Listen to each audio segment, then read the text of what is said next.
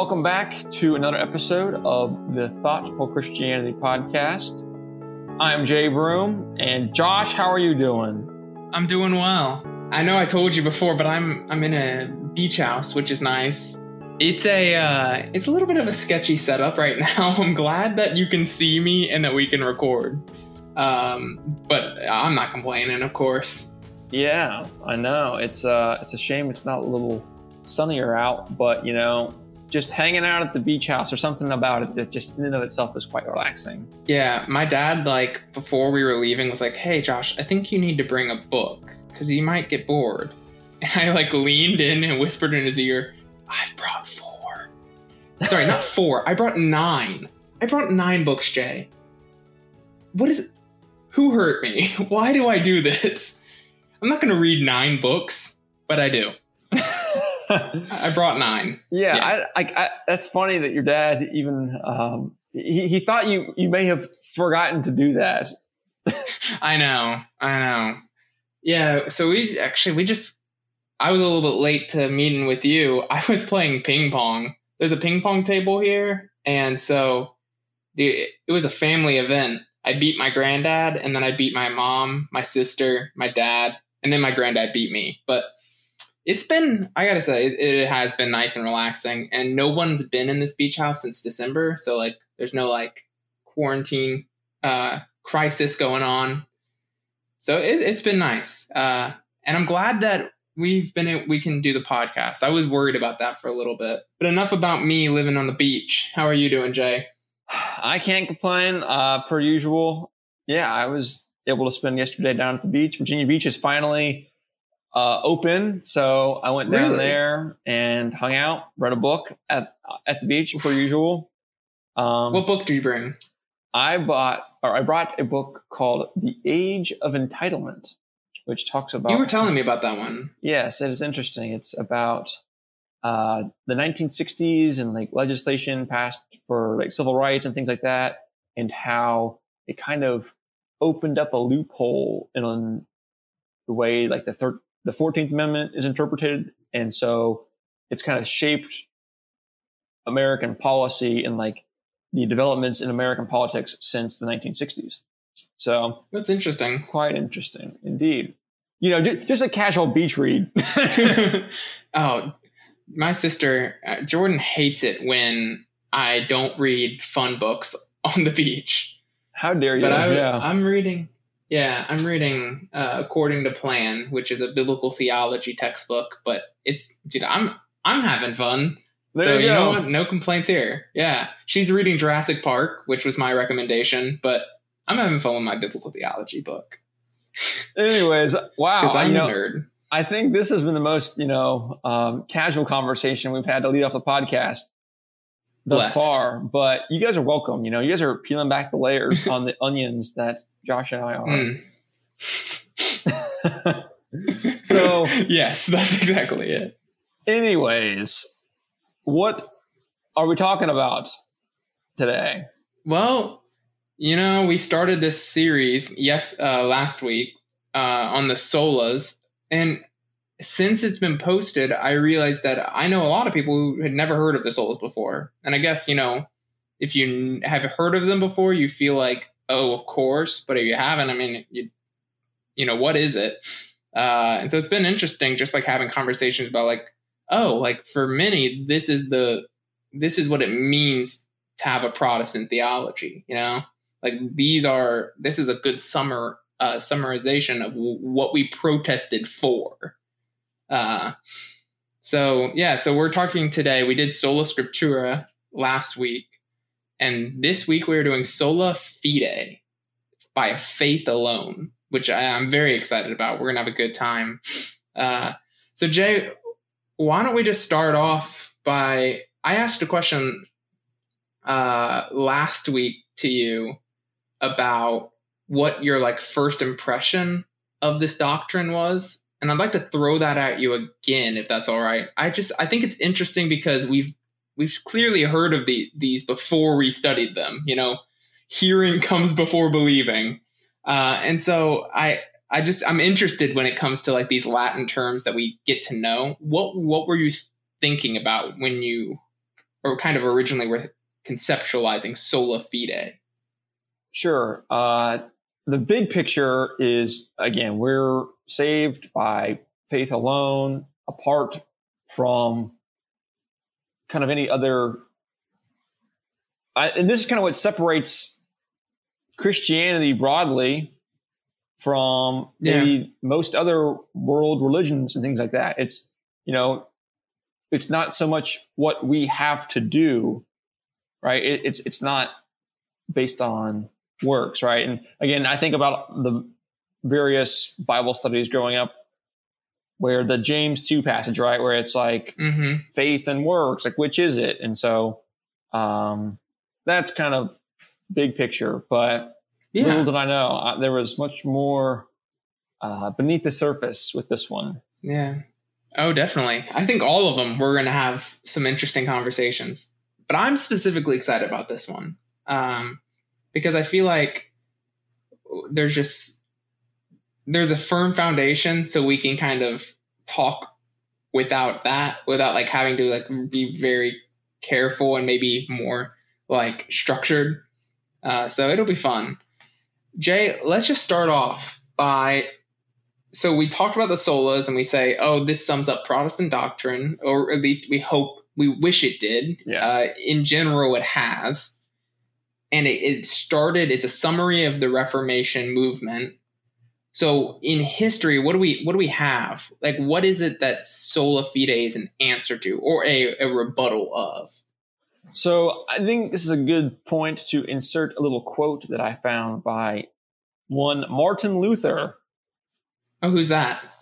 Yeah. Um, so it says it, which in this case is kind of the doctrine of justification by faith alone, mm-hmm. is the article on which the church stands or falls. Yeah. So I think that is a very just good way to think about this. It kind of sets the gravity of what we're talking about because again, it's upon which the church stands or falls. So if you don't have justification by faith alone, you don't have, like, there's no purpose for the church. And yeah. R.C. Sproul even talks about this in um, an article around Ligonier, where, yeah, in that same kind of idea where it's all or like kind of an all or nothing proposition, right? This idea mm-hmm. that like without justification by faith alone, there is no gospel, and without the gospel, there's no purpose for the existence of the church. So, um, yeah kind of a big, big hinge that we're swinging on here. Yeah. And it's funny you mentioned Luther. Uh, Luther famously translated the Bible into German, right? Mm-hmm. New Testament, and I believe most of Old Testament. I don't think he finished. Um, by the way, he did it while in quarantine, so that's interesting. What have we done in quarantine? Not, uh, not translated the German Bible, that's for sure. Um, but he famously in um, in at least one passage. I believe it's Ephesians 2 8, but it might have been another. He the the Greek is just pistos, which is faith, right? And he translated it in German and he added allein, alone. So Luther actually translates the Bible and he adds alone to a description of being saved by faith. And he goes ahead and throws alone in there. And the reason why he does is he argues it from this is necessary for German language, like this is how they talk. And then second, he argues it theologically of this is clearly what the passage is teaching, is that this is faith as opposed to works and therefore faith alone. But it is interesting, you know, like Luther kind of adds to the Bible in this to better help us interpret the Bible. But he was a he was speaking out against something too, right? And I know that you've looked into this a little bit, which I think is awesome, uh, into kind of some of the sacramental theology, right? Maybe not a deep dive, but a little bit. Uh, what have been the results of your little splash in the in the puddle? So I want to make sure. I don't know if it's a deep dive. We want. I want to make sure we don't use too many crazy words. So please quickly tell what we mean by sacramental theology. So sacramental theology began. If you're Catholic, you think it began in the time of Jesus or earlier. But for a Protestant, we'd say it clearly began in the medieval period, around the thousand year mark, the 1000 AD, uh, or maybe a little bit later. And essentially, what it is is it's a way of viewing salvation through the concept of sacraments. Now, if you're not a Catholic, you might know the term ordinance instead, or you might not know the terms, and you might just understand uh, baptism and the Lord's Supper. Now, Catholics have seven they have. Let me let me see. Let's see if church history one and two have helped me uh, retain information. Baptism, which is when you were born, infant baptism, right? Uh, there is confirmation, which is number two. That is because you're born into the church. Now you have to be confirmed to, in fact, be a believer in the church. Um, then you have Lord's Supper. So when you're confirmed, you now can take the Lord's Supper, which you'll have. I think for many, it was every single week. Uh, so that's three, right, Jay? Yeah, three. Uh, after the Lord's Supper, you would also, whenever you sinned, you would confess, which is not a, a sacrament. We sometimes think it is, but it's a sub sacrament, meaning that it is part of the sacrament of penance. Your priest would tell you, hey, this is what you do to show your loyalty to God uh, in the face of your sin. Am I on four? Have I you, done four? You've talked You've said four. This is number five. Okay, cool. This number five. Then it splits. The Catholic Church has a very serious divide between laity and clergy. And so lay people get married. That's a sacrament. Uh, clergy get ordained. That's a sacrament. And so in Catholic thinking, you can't do both, right? Clergy must remain celibate. Uh, married people can't be clergy. And then, so that's six. Here's the seventh is last rites, which is a, a last blessing before you die. Uh, it's usually in the moments before death, but sometimes it's in the, the time coming up towards that time. And that's the seven sacraments. And through that lens, the Catholic Church in in history, but I would argue from my understanding of it, the great thing about the Catholic Church is that they tell you exactly what's inspired and what is authoritative for their church. And so you can hold them by that in my understanding, this is still in place in very much the same way that it was in the count in uh, the Reformation era, and so they view sacraments and salvation through that lens. So you're saying, I guess, because on our list here, I was counting. So baptism or an ordination are like two separate ones, but that's an either or proposition. No, marriage and ordination. Oh, I'm sorry. What did I say? Baptism. Oh gosh, yeah, no. so the babies either become clergy or they become baptized. Yeah, either or. Um, okay. Infant clergy, bold move, Catholic Church. Okay, so marriage and ordination are individual ones, but you can't t- partake in both. Okay, got it. And so, I guess wow, roundabout. Um, from my own lookings, to get back to your original question. Um, yeah, it's interesting. I think as Protestants, you generally have this kind of generalization that, oh, well, like we believe in salvation by faith alone, but all the Catholics will tell you, I believe in works plus faith, right? And like they're all yeah. about works plus faith. Um, but it's not, it, that's not the case. Uh, you know, the no. Catholic people are, you know, like most of the resources I looked at, you know, again, they're very they're very, you know, scripturally based. I would, you mean, I think that was something that I was like, wow, you know, these guys do a very good job of going back to the Bible and saying, you know, here's what we believe and here's why, because it says it in the Bible, right? And obviously, I think I found myself disagreeing with some of the particulars of the way they interpreted it. Yeah. But you know, they're they're starting from the right foundation, which I think is better than a lot of people out there. So yeah, I think it's also important to say at this point that we probably are going to be talking quite a bit today about the Catholic Church and their beliefs. And so it's important. I think we, we both seek to represent the views correctly, not to, you know, build the straw man and say, oh, well, that's so silly. That's so dumb. Um, we want to make sure that we are again, being consistent with what their church actually teaches. And obviously, yeah. we understand this the same way in our denominations, where it's like, just because the official position of the church is one thing doesn't mean every individual mm-hmm. person that says I'm a Catholic believes that either. So, um, yeah. for those of you out there listening that might be Catholics, uh, if you do find uh, maybe something what we are saying to be incorrect or you take contention with it, please do reach out to us because uh, we are happy to to learn more and engage in perhaps more conversation. So yeah, I think I think that's a really important thing to say. You know, the best way to correct someone is to represent them correctly.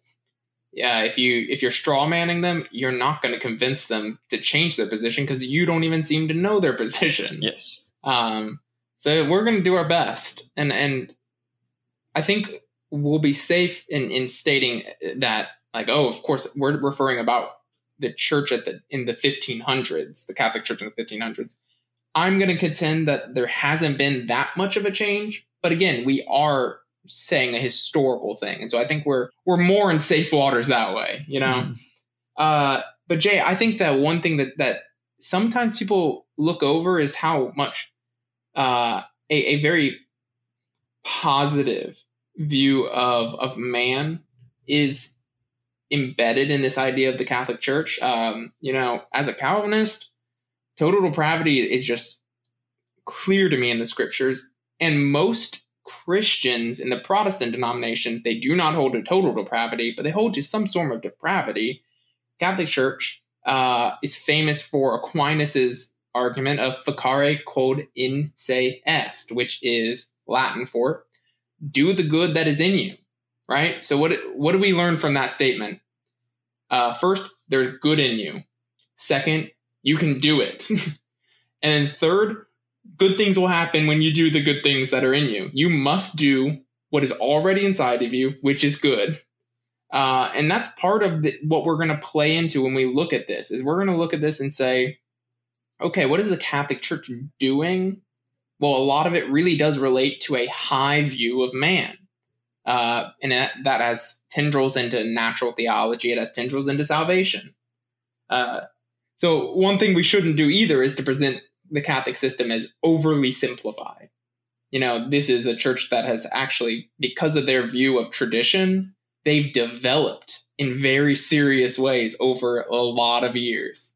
Uh, so Jay, let's talk a little bit. Just uh, we've talked a, about them.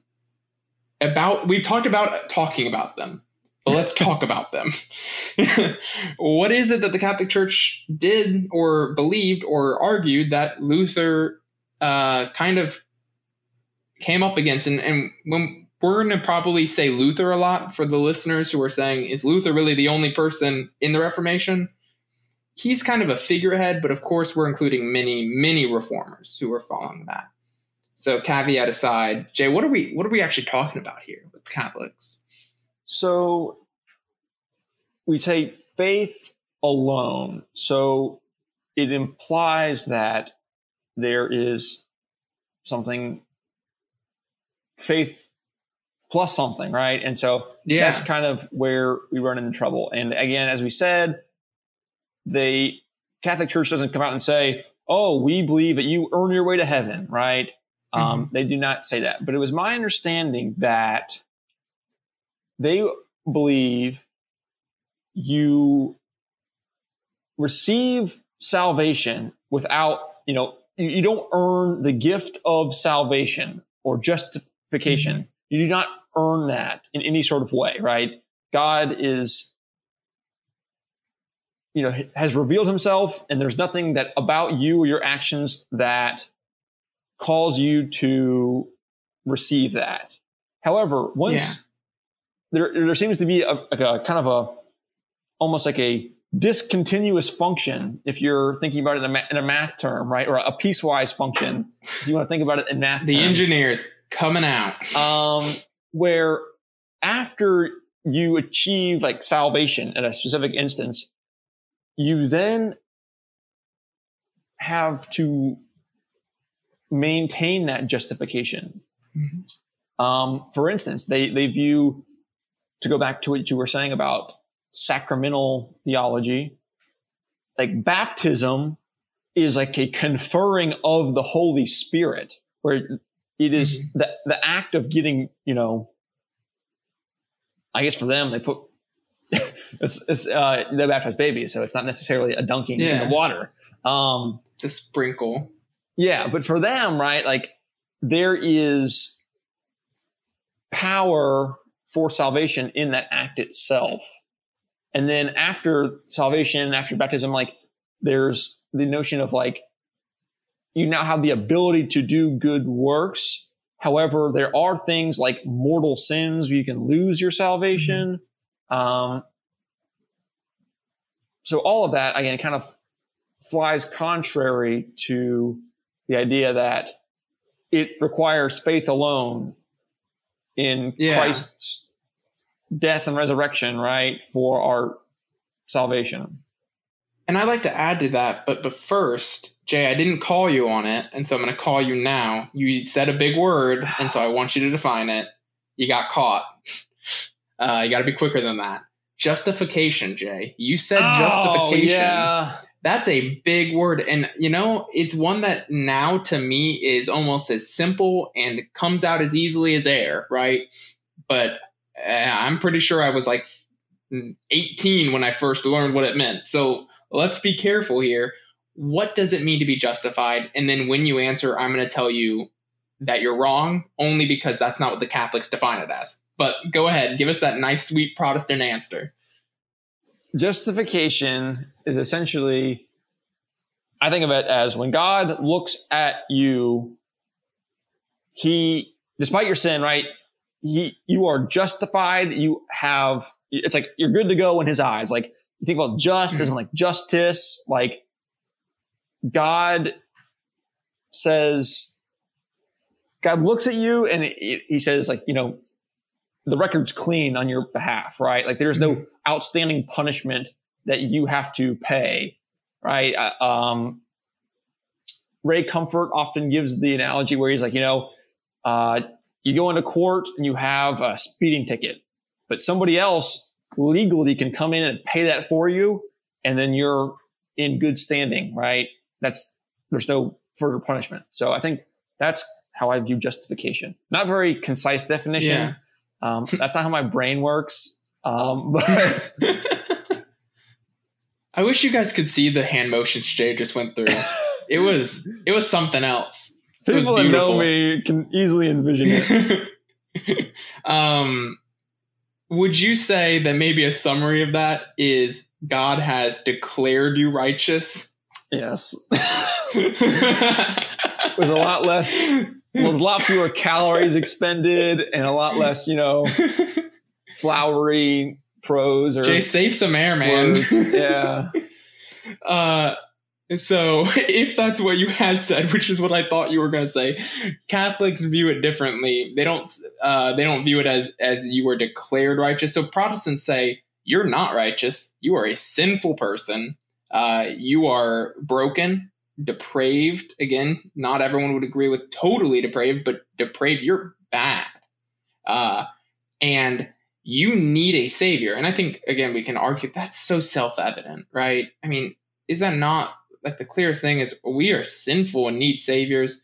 Uh, and in spite of your sin, God in a moment instantaneously declares you righteous on uh, by accepting Christ's atoning work, right? Catholics do not see it that way. What Martin Luther was pressing up against is this idea that you were not declared justified, you were made justified. So God takes you, broken, silly sinner, and you're baptized, right? And that that works away some of the effects of the original sin, and that brings you into church, brings you into salvation. But what you got to see, Jay, and, this is interesting. I don't know if you saw this in your your views. Is Catholics don't again, and we are trying to be careful in that not all Catholics view things the Catholic way.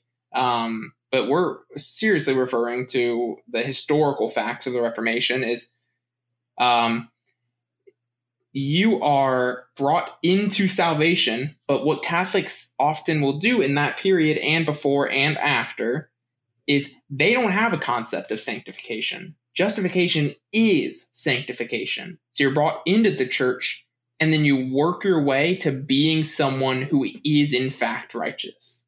Uh, it's fascinating. Many Catholic tombs from that era have ladders on the inside depicted. Why? Because salvation is climbing a ladder. every mortal sin, every venial sin, you go down a rung. Every charitable act, every display of faithfulness, not faith, but faithfulness, charity, which is love, uh, supernatural love. I like that you said that when we were talking. And hope, right? Any of these acts, this good that is within you, you step up a rung. Any sin, you step down a rung. Uh, and at the top, you are actually someone who is righteous in and of themselves, and therefore God declares you righteous after he has made you righteous. And Luther pushes against that because that makes salvation something that you enter into and then work to actually get to being saved. You're not secure. Uh, this is, and this might be a tangent, and we've talked a lot uh, without actually getting to the meat, but uh, it is interesting that this is why purgatory, from a Protestant view who says, I don't see any evidence at all for purgatory, this is, again, they would say, oh, it's in scripture, it's in tradition.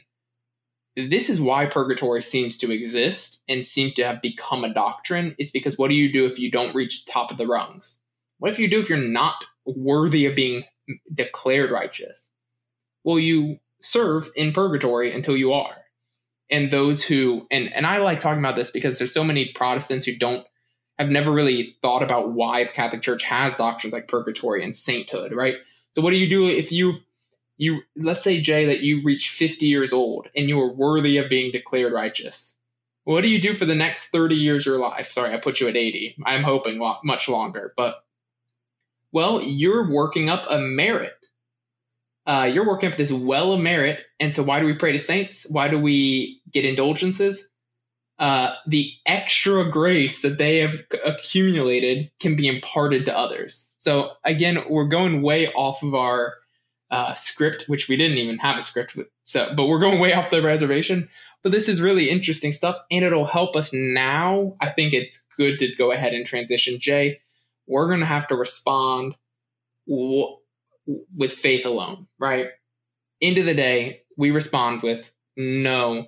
There's no ladder what I like phrasing it as what is the what is the question that the sola answers, right? So for sola scriptura, I asked, what is the final arbiter of truth? Sola scriptura, scripture alone. So what is the final arbiter of truth? That's sola scriptura.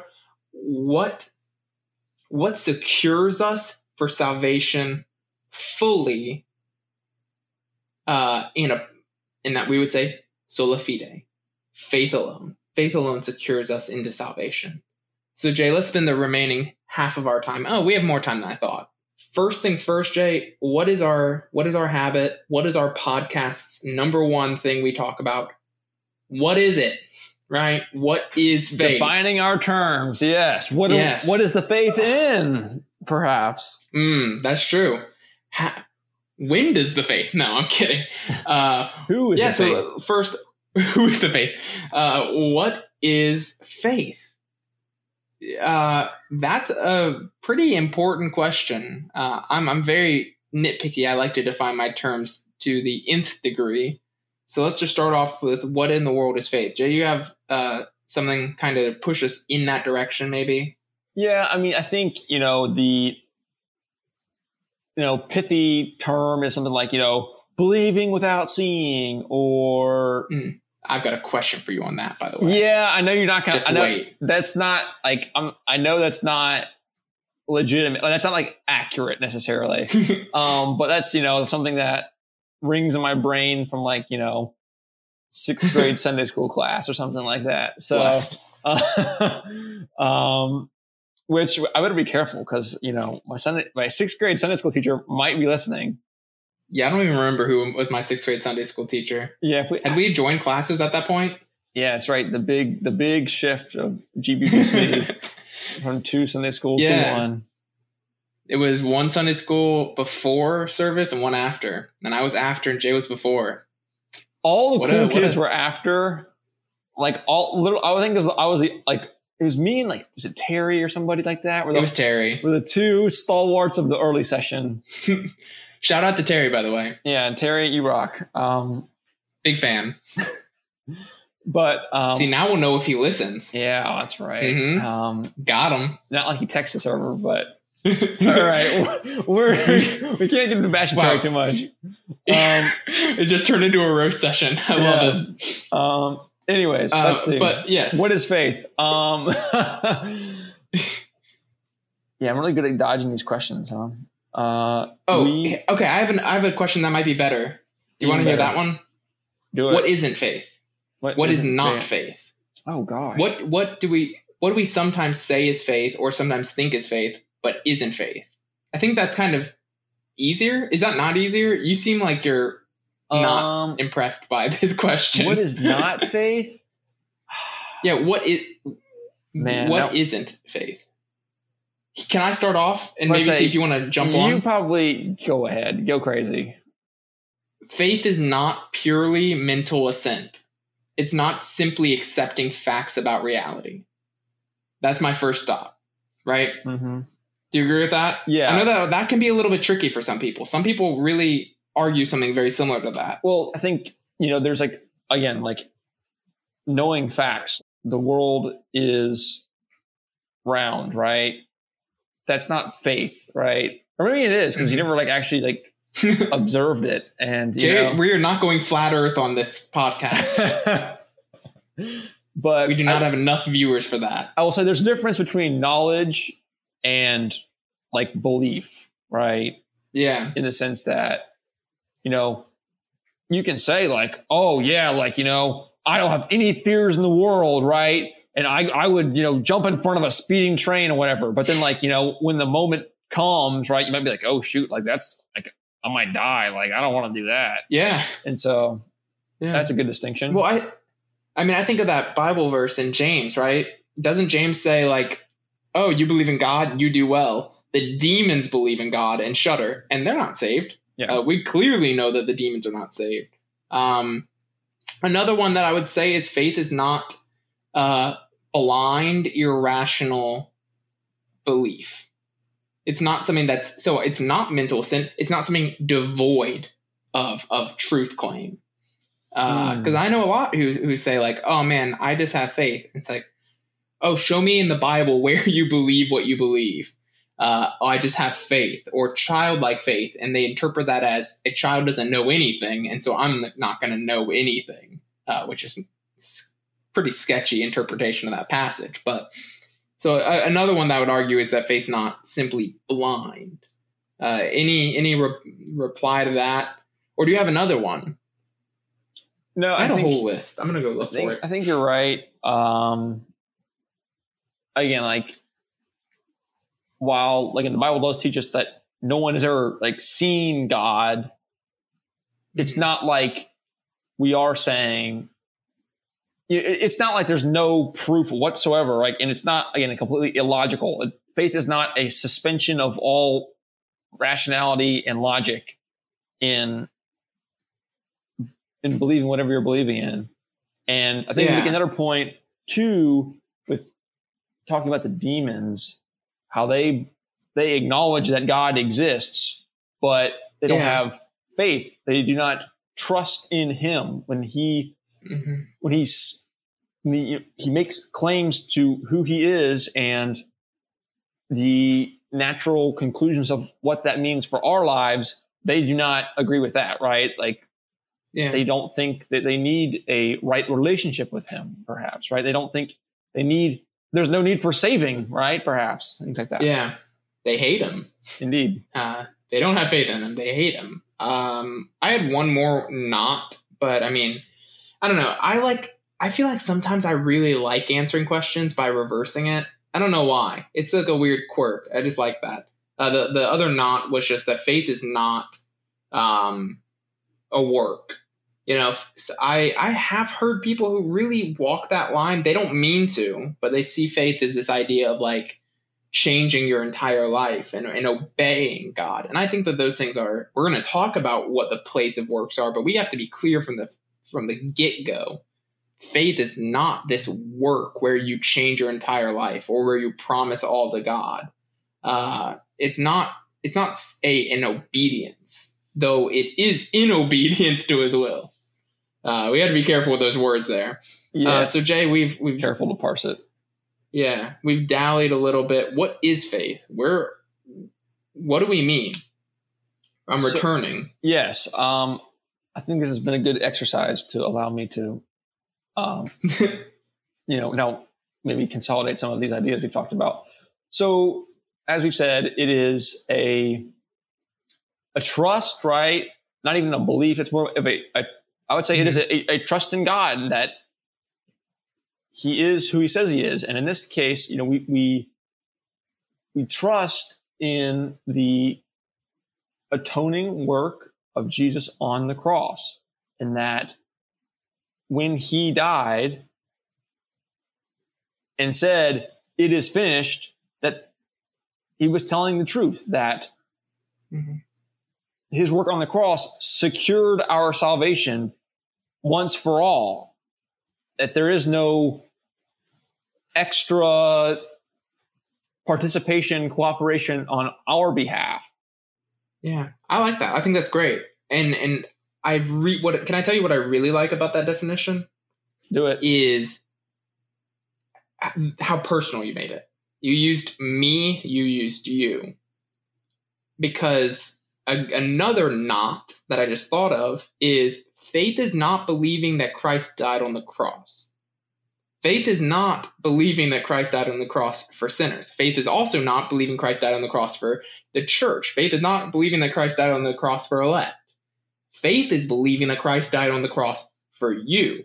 Faith has to be personal um, because I, I- I will die on that hill, and that's a hill worth dying on. Is we can't see this as this theological thing where we just understand, oh, Christ dies for sinners, so let me pray a sinner's prayer, uh, and not put together that hey, faith is trusting that Jesus will make you clean. Not that just Jesus is somebody who cleans people, but he makes you clean. Um, because I can say all day that Christ dies for sinners. And you know what I can also do in that entire day while claiming to be saved because I believe that? Trying to work my way to heaven. Uh, faith is a trust in which you cast aside your works. That's faith alone, right? Faith alone is I I am not justified, I am not sanctified, I am not glorified by my works alone. Uh, I am justified. And I, I shouldn't have thrown sanctification in there. We can talk about that in another podcast because I don't think sanctification is monergistic to throw another word. Crap. I just said a big word, Jay. So you and you didn't call me on it, but I'm gonna call myself on it. Monergistic means one effort, one work, and therefore when we're talking about justification, monergism is the idea that God does it alone.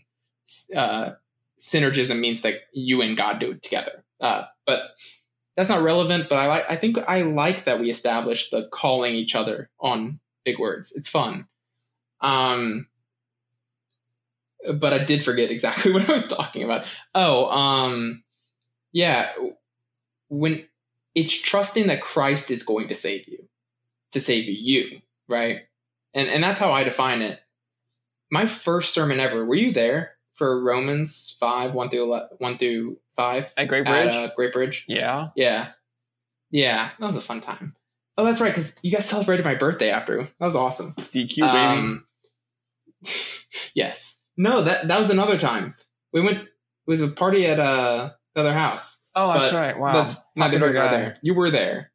Um, but I talk about this illustration of faith as um, you hanging on a by a like a tree branch off of a cliff, and and faith is not holding onto the tree branch and holding onto the person. It is putting your entire weight on the arm that is lifting you up, putting your entire weight not trying to scramble together, not trying to like you grab my backpack and I'll pull myself up. It is putting every ounce like if you weigh 65, not 165 pounds, putting 165 pounds of weight on that arm and saying, and faith is essentially complete trust for salvation. Uh, it's not perfect trust, but it's complete trust. So I, I mean, that's kind of where I'm coming from with faith. Does that all? Does that make sense, Jay? Mhm. Yes. And so, so, you you mentioned before. Oh, sorry. No, you go ahead. well, I was just going to say, I guess, like, it's also, again, important. And I think we've kind of covered it what we've said thus far, but like making sure we say that, yeah, like, you know, our faith, what is the faith in, right? Is it, our faith is fully in the atoning work of Christ on the cross for me, myself, I, right? Like, and Yeah. the, those, right? For, for sinners, right? For, um, those, yeah, we won't get, okay. Um, uh, and what does it get us, right? So the idea of imputed, Mm, there's a word, love that term. um, imputed righteousness, right? Where, you know what? I'm gonna call you on that. yeah, that's what I was- Imputed I was, righteousness. yeah, I was going to, I I was getting there. That's why I said it. Oh, sorry. I qualified it. um, where again, like it's not of our own doing, but like again, when God looks at us, He sees Christ in a sense, right? Where it's like we are we were recipients of His righteousness, do nothing of ourselves, Yeah. right? But it is imputed to us, put in us. Am I yeah, saying that? it's given to us. I mean, given to us. Christ's obedience in his earthly ministry and earthly entire earthly life is imputed to us, given to us to our account, uh, while our sin is given to him. That's imputed uh, sin. Yeah, I mean, I I think that's a that's a very important part. Jake, can I ask you a question? Do it. and I think it's very similar to what you're what you're talking about is so what is the relationship between faith and the atoning work on the cross? Because I think that sometimes I get confused, just myself. Um, or actually, maybe I should ask, like, is this something that you've ever gotten like confused about? Uh, where I mix up, like, okay, what is salvation? Is salvation something Jesus did 2,000 years ago, or is, that, is salvation something I did when I got on my knees and prayed for Christ to, to save me? Uh, I don't know if you've ever thought that. Maybe I'm weird and I think about that kind of thing, but there was definitely a time where that very much confused me. Are you being confused right now? Yeah, I mean, there's some implications of all that that come from, I think, how you view other things, right? Like the doctrine of election, right? Mm. Um, Oh, we're, we're not going there. Not, I know. That's, that's. I'm like trying to like think about how do I maybe discuss it without getting too much into. Laying your cards on the table. Well, not even that, but just like you know, derailing the conversation completely. Yeah. Well, Um, okay. Can I tell you what, what my thought was on that then? yeah, uh, is the reason I brought it up is because um, faith is the application of Christ's work on the cross to the person. That's why I'm so specific on it having to be uh, personal, right? Um, my pastor in Wake Forest has an amazing metaphor. It's silly, I admit, but it's silly in the most great explanatory way. Is okay, there's a little boy on a skateboard and a truck's going by and he takes his backpack off and holds it out and as the truck goes by one of the backpack loops hooks onto let's say like uh the the back bumper and immediately the skateboard takes off right and goes and, and so the skateboard is now going 45 miles per hour just as the truck is going 45 miles per hour and the question you ask yourself is does the speed or originate with the boy? No. Does the speed originate with the skateboard? No. Does the speed originate with the backpack? No. The speed originates with the truck, right? And so this is his explanation. I love it, I, and I, I want to hear what you, your thoughts are on it. Um, faith is the tether between us and Christ it is in itself not salvation. It is in itself not um it's not affecting us with salvation, right? It merely connects us to salvation in Christ. Uh, Luther puts it this way faith is the passive organ, uh, it is the res- passive reciprocal, meaning receiving organ of salvation. So he he says it, it's this organ in us, the spiritual organ, that that its function is merely to receive. it receives salvation. What do you think about that? I know I've already flattered it a lot, but it's okay if if, if you want to poke at it. Yeah, I mean, that's really good. I I don't know. There's always to some degree, right? It's like I don't even know if I've given that much consideration to the inner working of them, right? But yeah, I think it's a very again helpful way to think about it. Um, but yeah, it, even yeah, I, I, mean, very helpful. I think you know, uh, especially for people that are more visual types, right? To think about skateboarders, kind of, yeah, and backpackers and whatnot. Um, backpackers and, and little children and dump truck and truck drivers. Yeah. So yeah, um, it's very niche. Yeah. No. So, but I, yeah, I like it. I bring it up just because I think that it's important when we're talking about faith alone and specifically what it looks like to be alone is that like faith is not this work that saves you. It is it is just a tether between you and Christ's work that saves you. Uh, and so we, it's important for us to think about faith that way. So when I trust Christ, just to bring this back home to what we were talking about before, when I trust Christ, uh, when I trusted, let's bring it into the real life. When I trusted Christ uh, to save me, uh, casting all my works aside, I did not do anything.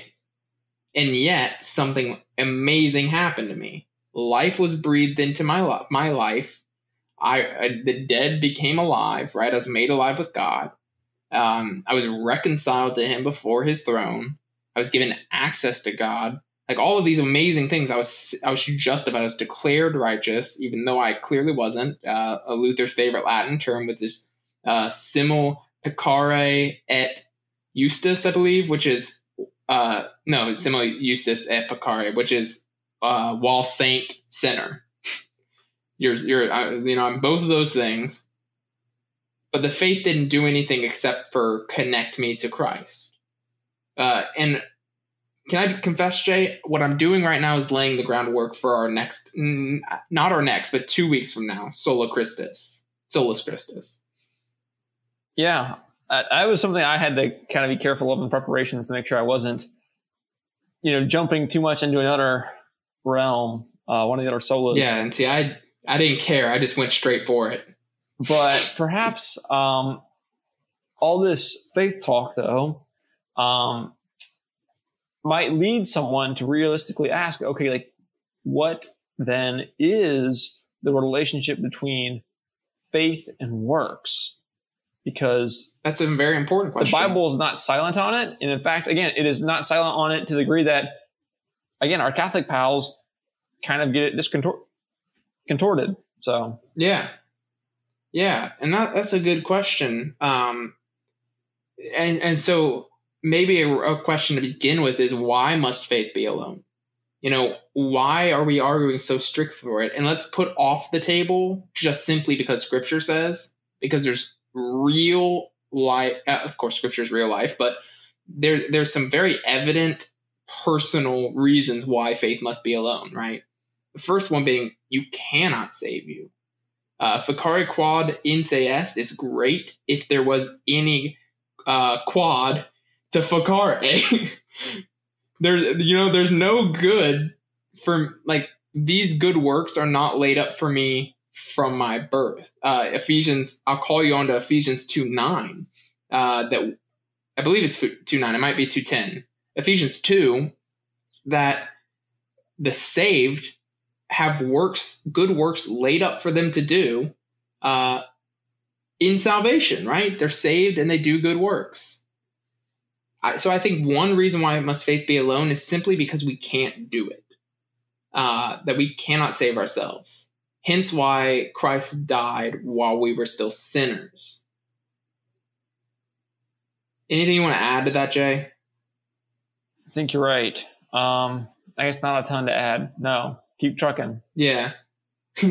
well, I mean, we can add the whole it is in scripture, Ephesians 2 8, same passage yeah, but maybe Fate. yeah, that might be a good place to um, just lay down a couple quick places. I know we are getting a little short on time. But yeah, Yeah. I mean, again, places like again Ephesians two, eight, and nine. I have written down even like a little bit after that, like Galatians like two sixteen gets into that pretty good, right? About works of the law versus faith alone type of stuff. But anyways, Uh, yeah, I would throw in Ephesians 2 8 through 9. Uh, if you want a good definition that's super confusing, but once you sit down with it, you might be able to work it out. And maybe Jay and I will cover it in a podcast soon, or I'll cover it in an article, or somebody will. But Hebrews 11 1, faith is the substance of things hoped for, uh, is a good one. Can I make a little caveat? I know we're short on time, but this is something that is really kind of important.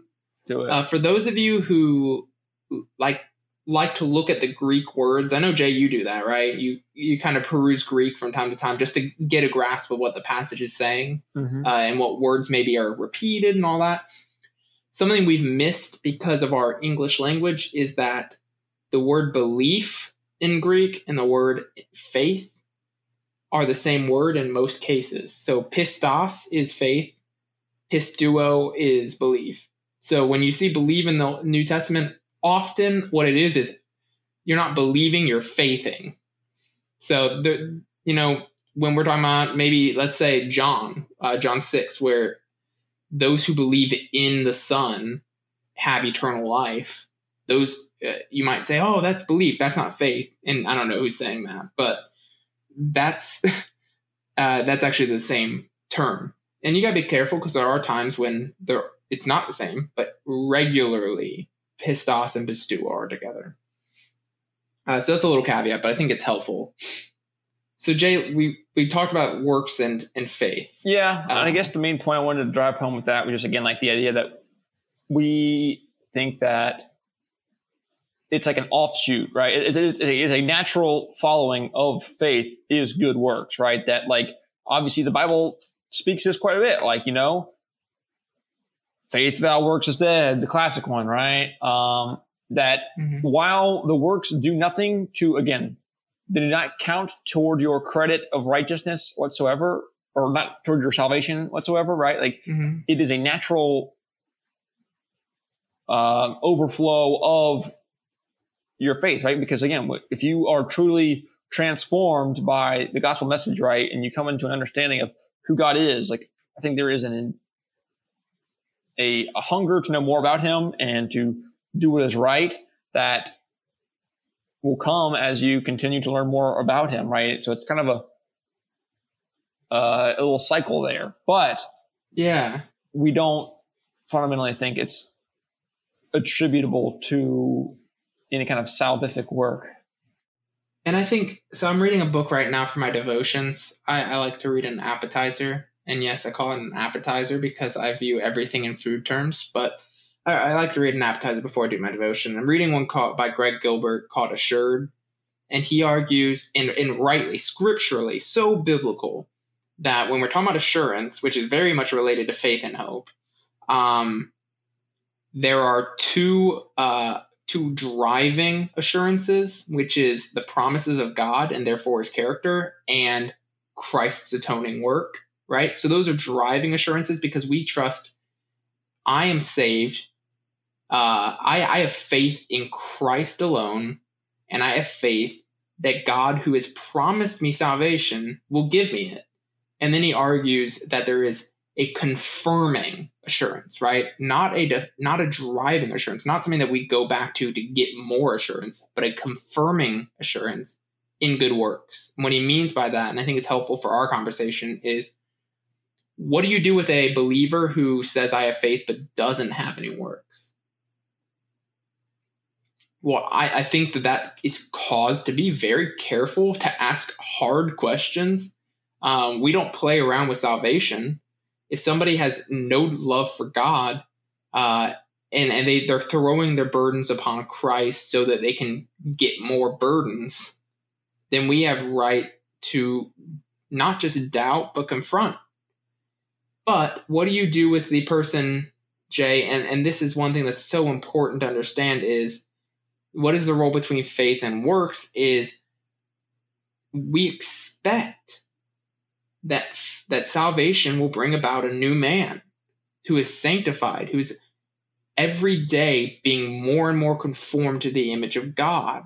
Calvin, one of my favorite lines from Calvin. People sometimes really view Calvin in this really bad light of this harsh and, and cruel man. Uh, one of his most tender moments to me is he wrote that every day taking a step towards Christ, every day taking a step towards the conformity to the image of God is good. Uh, and all we must do is look back and make sure that we have taken a step forward right? He's he's talking about this this sanctification doesn't always look like leaps and bounds. Sometimes it looks like crawling very slowly on the ground uh, and so when i'm talking about faith and works i think i've rambled a little bit with this but uh, i think one of the main points to make is simply that we're talking about faith alone but faith alone is never alone faith alone sparks works. But faith alone, but faith is not accompanied by works to bring us into relationship with God. I don't know if I'm being clear, Jay. What you want to kind of help me clear it all up? No, again, I think I think it made sense to me. Um, you well, that's good. But again, ultimately, again, we view that our salvation, once you know, once we put our faith in Christ, is secured, right? Because of mm-hmm. Christ's atoning work on the cross. And not that our, our, our works, again, aren't on the, the Catholic ladder analogy, right? Like we're not climbing yeah. up or climbing down, things like that.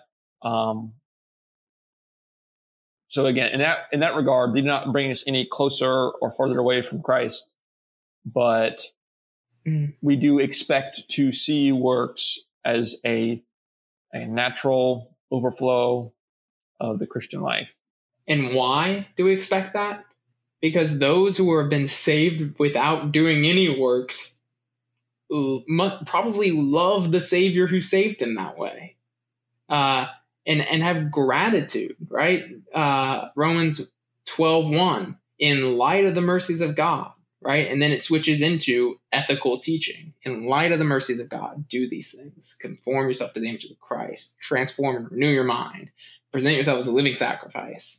Uh, though we do works out of gratitude, not to earn more favor, because it's not possible to earn more favor. The way I've heard it described, right, is that like it's when you perhaps you go, you know, you are intentionally sinning despite your salvation, and the idea is that again, judicially, judicially, the fact that you can that you sin once you are saved, it does not affect your like judicial verdict before God, right? Like your salvation is still secured. However, it interrupts your like almost parental fellowship, right? And that like you know many people. I mean, think again. Think of it in the context of a parent and child relationship, right? Like parents will generally always love their children even if their children are, you know, wild and crazy and prodigal children. Yeah. But when, if they are, you know, out selling drugs on the street or whatever, there's going to be some friction in their fellowship, right? Like it's parents will still have an, a, a love for that person, but it will be hard to have a great like intrapersonal relationship. And so that's how I've kind of heard it described. That. Yeah. Yeah. If you hate the things that God is, and then you expect to have fellowship with him uh, that doesn't even make sense. You're you're not going to enjoy or be able to function in fellowship because you hate the things that are god and are like god and what god loves.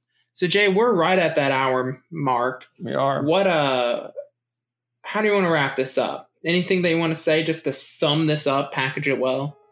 Obviously you know we've sola fide right? Salvation is through Christ alone, I think this is a glorious truth because it, again, it is what sets us apart from all other quote unquote world religions. Yeah. Uh, the idea that it's not about what we have to do, but it's about what has been done.